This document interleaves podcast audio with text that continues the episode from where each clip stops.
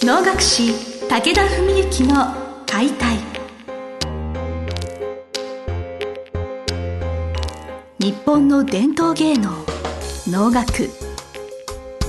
それはユネスコ無形文化遺産にも登録された我が国を代表する舞台芸術。ポッドキャスト能楽師武田文幸の解体では関税流して方として数多くの対局を演じてきた能楽師武田文幸が600年以上の歴史を持つ能楽を優しく解説。能楽師として自らの経験とその思いを語ります。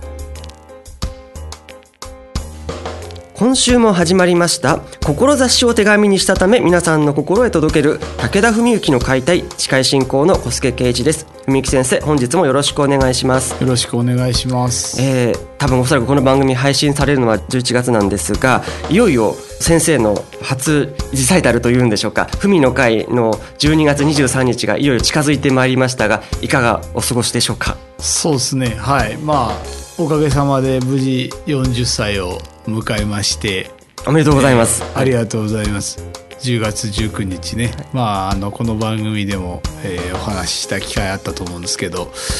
4年前誕生日にね36歳誕生日に白血病発覚して、まあ、当時そのお医者さんからいろいろ説明をね受けた時になんか何年生存率とか言うんですよね。5年生存率10年生存率とか言ってね。それがまあ90何パーセントとか80何パーセントとかいう話があって。まあそういう面でああ4年経ったなと。まあまず去年3年っていうのは自分の中で一つの目安に応じたんで去年ね3年っていうのは一つ考えがまたあったんですけど。また今度次来年5年っていうところに向けて、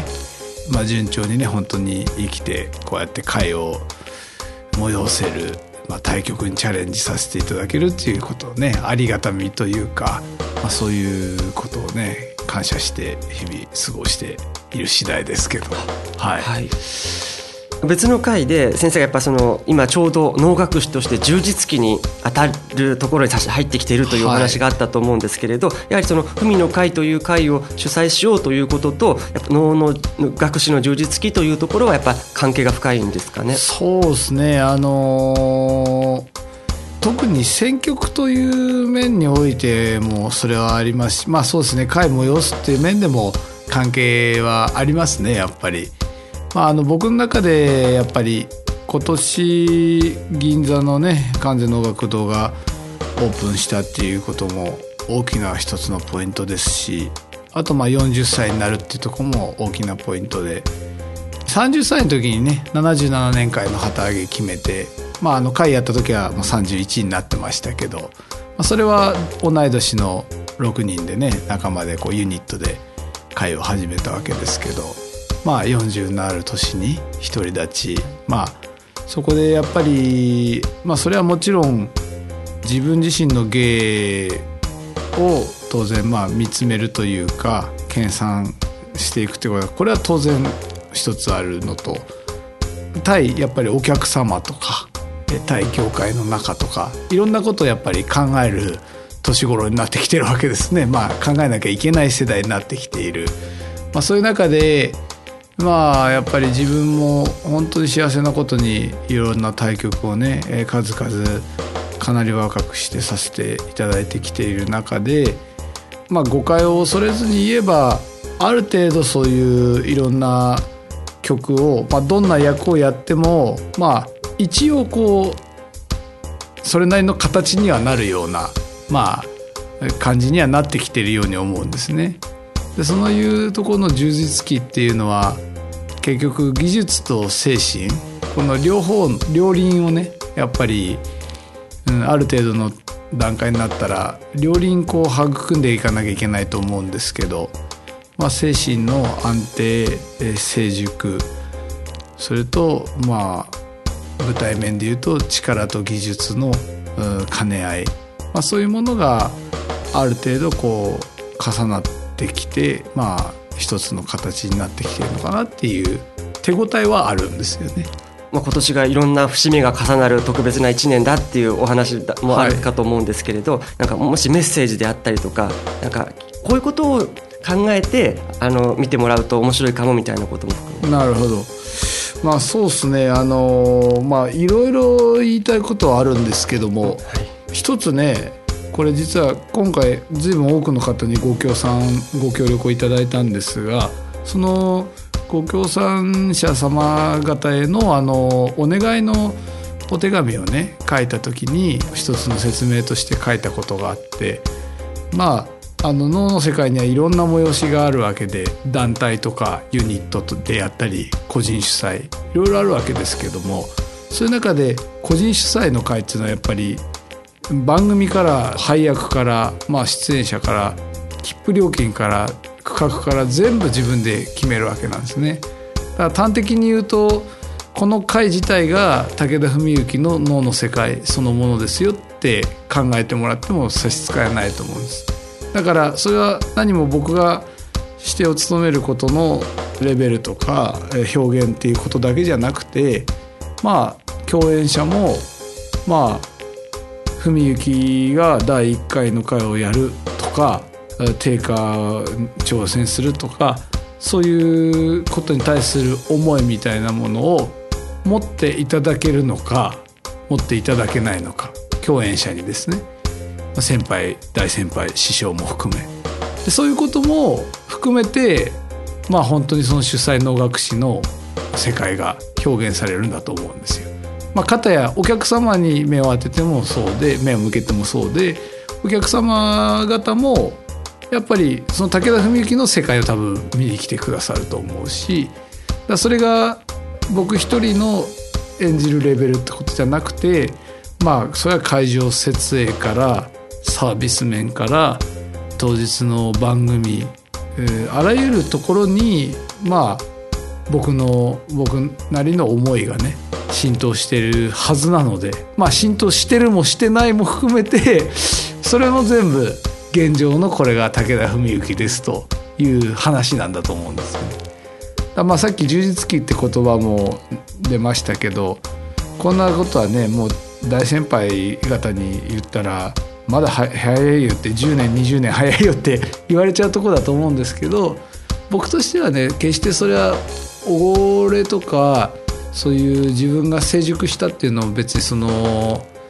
完成したという意味ではなくて、まあ、あの何度か前にその師匠の、ね「一生みかん」というような言葉もお話ししたかと思うんですけども、まあ、そういう意味で言うと精神と舞台の技術そういうものの両輪がようやっと歯車が噛み合い始めたそういう意味ではまた新たなスタート地点に立ったっていうぐらいの感覚があって、まあ、こっからやっていくことがまあまた僕のね一つの脳の勉強修行の始まりだとも思うしまあねこう一生みかんっていうところでいるためのね、えー、始まり。そういう意味でまあとはいえもちろんそのこの一生みかんっていうのは気をつけなきゃいけないのは別に怠慢で稽古をしてなくて勉強してなくて未完成でいいっていう意味ではもちろんなくてですね。そういうことではなくてたゆまぬ努力を続けてもね勉強せはするほど先がまだまだあるんですよっていうことを思い知らされる世界であるしそういうもののねまあ大きな長い道のりの中の一つのスタート地点というふうな見方をしていただくと、まあ、それでどんなふうに見えるのかなと。まあそんなことですかね、まあ、非常に抽象的な話になっちゃいましたけど。面白かったです。これまでの歴史と積み重ねがあってなおそこからまた新たなスタート地点になるような節目なんですよ、ね、なんか一里塚のようななんかあるのかなと思います、まあ、それはやっぱりね世阿弥の言うところの時々の初心ということになると思いますし、まあやっぱそんな感じでですねやっぱり段階段階なりにスタートっていうのがあるしその時の初心っていうのがあるしね。なんかそういうことを意識してね、まあ、真摯に謙虚に、えー、取り組んでいってまあかつでも自分の芸ってことだけじゃなくてねやっぱりこういう時代お客様のことも考え共演者のことも考え裏方のことも考えまあできる限りのことをまあ最後この今からのね会までの2ヶ月弱は、まあこれまでもそんそれずっと夏前からずっとそれを考えてはきてるんですけども、まあ、10月はちょっとねあの舞台まあリハーサルと本番合わせて25ぐらいあったんでね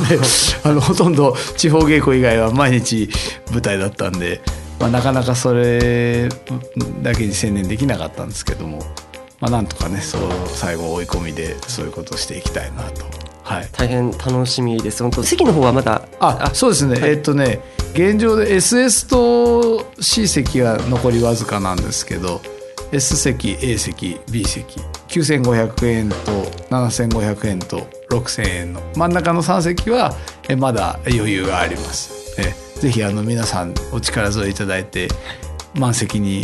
したいと思いますのでどうぞよろしくお願いいたします、はい、あの皆さんで応援したいなと思っております。ということでですね本日は12月23日海の会について先生からお話をお聞かせいただきました。先生今日はありがとうございます。ありがとうございました。